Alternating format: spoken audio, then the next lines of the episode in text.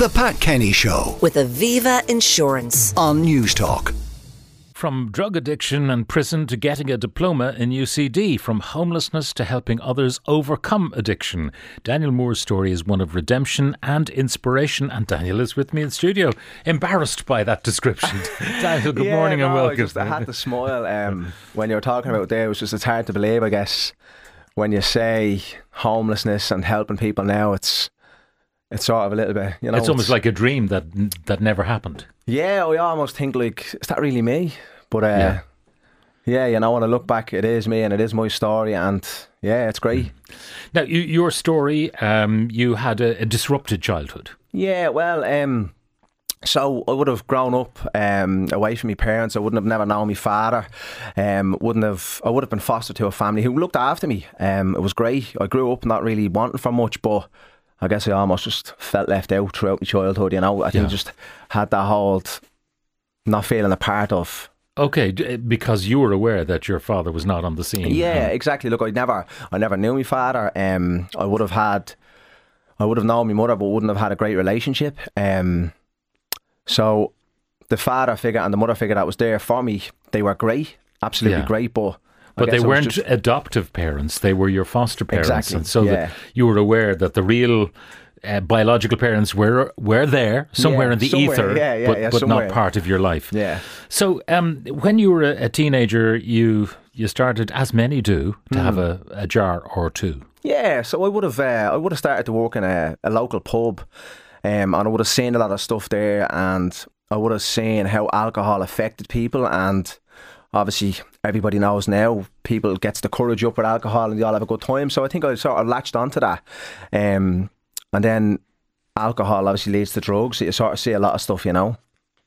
So it was party central. Yeah, of course. Yeah, like obviously growing up, um, I would have started drinking at a young age. Um, I would have started trying, um, how would you say, trying new things, curious as to what's going on around the area and what everybody's using. So I would have tried all these things. Um, it was partly central as life went on. Um, But you you got, you got trained up and you had a job. yeah, yeah. So I, I would have left the pub scene um, after a couple of years, and when I found out I was having my first child, I got a job as a cabinet maker. Um, I worked there for a couple of years. I loved it. Um, I loved the thought of providing and having money and stuff like that, and being able to support the family. Um, but then I lost my job then as a cabinet maker. Work just dried up, so that was sort of like a little turning point where I needed to make money. Now you were actually looking forward to parenthood because a lot of uh, guys at that age would be saying, "Oh my God, I'm too Yeah, young for no, don't all get me of wrong. this." Like, look, obviously when when I heard the news, yeah, it was a little bit scary, but yeah, I was looking forward to it. I think knowing that I can have a child um, and look after a child, I guess you know, be that father figure, you know. Okay, so it all goes back to your own uh, absence of a father and how you didn't want to be any kind of absent father for your child. You wanted yeah, to be yeah, there. absolutely. I wanted to, I wanted to make sure that uh, my kids have so a positive role model, you know. So you've now lost your job. Yeah. Your uh, partner in life is having a, a child, your child, Mm. and uh, you've got to find money somewhere. What happened? So, growing up in my area, I would have known that drugs was a quick fix for money. Um, and that just taught me, I says, look, you know what, I need money. I need I need to have funds there to support this family. So that's what I done. Um, I started selling drugs. Um, I'd done that for a couple of years, probably about a year and a half, coming up on two years. And then the guards came knocking on the door and caught everything. Um, and that was a was a big scare. Yeah, um, they they got a, a stash. Uh, yeah, yeah, yeah. The um, they got a serious amount. I remember, I remember the guard actually saying to me, um, "We weren't expecting this," and I sort of looked at the guard and said, "Well, I wasn't expecting you, as you know." Now, the, the, uh, did that create problems for you? Because you obviously you, you ended up before a judge and Hmm. uh, you you got a prison sentence. But I'm wondering, you know, did you owe money to people that were going to no, come it knocking on your a thing door? like that where it owed money. Um, luckily enough. Luckily enough, it was all sort of something that I'd invested in myself, um, and there was no money having there was no godfather looking over your shoulder no, wanting money not. back. No, no, there was no death threats or anything like that. Um, but yeah, up in front of the judge then, and that's when I thought, uh oh. yeah, know, you could have real. got ten years. I could have got 10 years, and that's what stood to me. Um, well, a, a couple of things stood to me, and the reason I didn't get 10 years is he did say to me that if I didn't waste anybody's time, I got it over and done with. A lot of people would drag things on like this. Um, they didn't want to go into jail. I knew it was caught red handed. Um, I didn't want to prolong it, I didn't want to drag anybody through. So Um, I got it over and done with fairly quickly, and it all stood to me. And the judge said to me, "Look, I could give you ten years here, but I'm going to give you four. So, in a, in a weird sense, I was happy if that makes sense. But Yeah. uh, I was also devastated as well. Okay, now four years is a long time.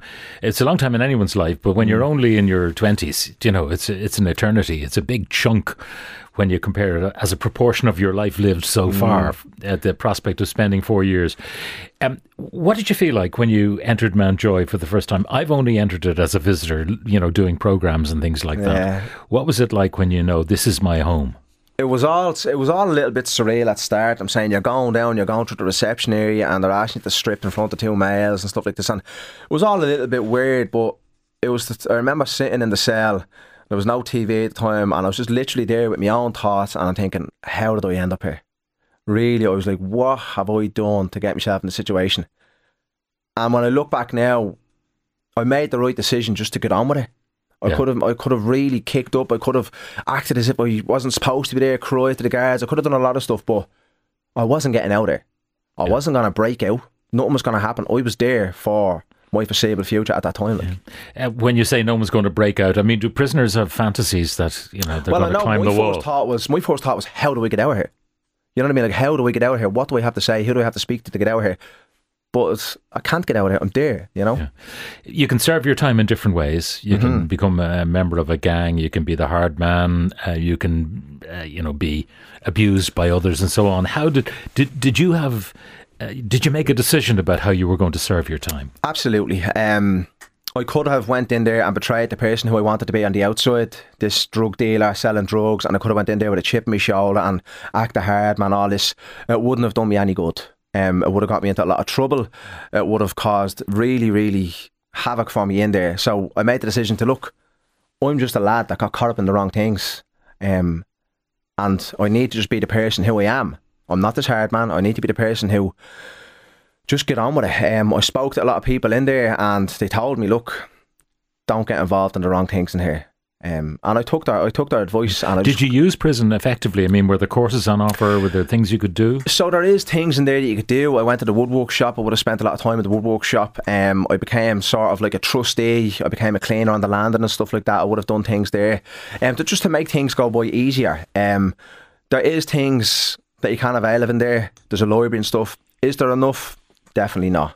I think they should. Uh, they should try and bring things into a prison now where you know you're changing somebody's habits.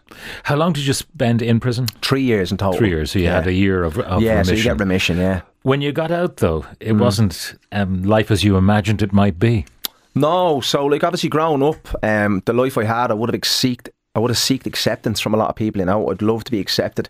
If somebody didn't like me, I would have thought why, and I would have put on this mask for me, for them to accept me. Um, so when I get out of prison, where I come from, um, it's almost like a, bad, a badge of honor. Uh, people would have loved the thought of being my friend because I'd done some jail time, and I latched onto that with both hands. Um, I loved having all these people around me. I didn't know them, but I loved the attention it was giving me. Um, it ultimately led to. I mean, at this point, you're expecting another child. Yeah, yeah, yeah. So I would have been expecting another child. Um, my partner at the time, my partner as well. She was, she was devastated actually seeing because I had made so many promises, so many promises I was in there, and they all just fell as soon as I came out because I got into the party scene, the drugs were taking over. Um, So she didn't want to know you. no, absolutely not. She didn't want to know me. All I wanted to do was go out and be around these people who I didn't know and take drugs. Um, you ended up being, you know, thrown out basically, having nowhere to go. Uh, bought a car with the last few quid you had. Yeah, yeah. So it got to the point where nobody wanted to know me, nobody wanted to be around me. So I had to, whatever money I had, I bought a little car and I said, look, well, I could drive around with this. Got to the point I had no petrol to drive, so I needed to the park it up. And that was my home. Um, I lived in it, I slept in it. I got up and went to the public toilets to wash myself. And yeah, that's where it was, that was sort of really rock bottom for me. Yeah. At one point, a guard knocks on the window of the car. Yeah, yeah. Um, my 29th birthday, um, my 29th birthday it was, and I remember lying there about four in the morning and the knock on the window, and I looked up and I just seen the reflection of the guards, and in my head I'm thinking, no, just not now, you know. Um, but it was something that guard said that sort of changed, that changed things for me. Um, he could have been, he could have been a real, real bad person there and made me move. But he asked me to move, and I said to him, "Look, Ard, I don't think I can. As you can see, I'm living here. Um, I can't move." And he sort of seen the condition I was in, and it was almost like he just he looked at me for where I was at there and then. He didn't look at me for anything else. Obviously, he was getting complaints that I needed to move, and he had to do his job. But he just said, "Look, look after yourself." Um, if I knew the guard now, I'd shake his hand because it was a turning point for me. Um, I set back into the car then I pulled the blankets of the jackets over me and I lied there and I thought about what I was actually going to do and I knew what he said, look after yourself. That's exactly what I had to do. I had to look after myself. Now, the road to recovery, that was the, the if you like, the, the phrase, Yeah. the single phrase that led to, to this kind of ambition to, to recovery. You went to Coolmine. Yeah, yeah, I went to Coolmine. Um, I made the contact with Coolmine. I called them, and I started the pre-entry program. So it's you just you give some clean urines, you show in a couple of times a week. Um, you check in, and then I remember I got the call then to say that they had a bed available for me in Coolmine Lodge. Um, and that was the scariest time in my life. People think prison is hard. Uh, treatment was harder. I had to identify. I had to. I had to identify what was going on. I had Yeah. to speak about my problems. Um, but it was the best decision I've ever made. Coolmine, the work they do is phenomenal. Um, there's my story is just one of many stories that come out of Coolmine. Um, you represented your country in a strange kind of a way. Explain. Yeah, so um, addiction would have took a lot of stuff from me. Um, I've always played football, I always played for the local clubs, um, and with addiction, I stopped playing football. And Coolmine encouraged me to go and partake in the street leagues, um, the homeless street leagues. Sean Kavanagh and the guys look after. It's great. Um, and I went to the trials and I got picked for the team. And that year I went off to Mexico City and I represented my country over Mexico City. And we This won. is Homeless Ireland. This is the Homeless World Cup, yeah, the Homeless Ireland. Um, I played against all other countries all over the world in the middle of Zocalo Square in Mexico City, and we brought a trophy home that year as well, um, which was just amazing. I got a cap. You know, you get a cap for your country. It's not something that everybody does. So it was amazing. Now, um, you, you got a diploma then in UCD. I mean, your, your journey is quite remarkable. Yeah, so I would have done a lot of things. Um, once I knew when I when I was playing football and stuff, I ought to realise I was like, I can actually do anything here. You know, like there's nothing stopping me. Yeah, like there's nothing stopping you. So I went on. Um, I was had a bit of an accident last year. I went walking. I was always walking. I had a bit of an accident then last year. Um, where I got hit by a car, and it got me thinking: Am I really living? I'm living my life, but am I really doing what I want to be doing in life? Um, I was getting a great salary and stuff like that, but did I love my job? I liked it, but did I love it? So something something just clicked with me, and I said, you know what? I think I want to go back. I want to work in the services. You know, I want Yeah. to give back what I was given. Um, so I called up my boss, who was a great guy at the time, really, really supportive, and I told him, and he said, look. Do what do what you want, Go you know. for it. Go for it. Um, which was great.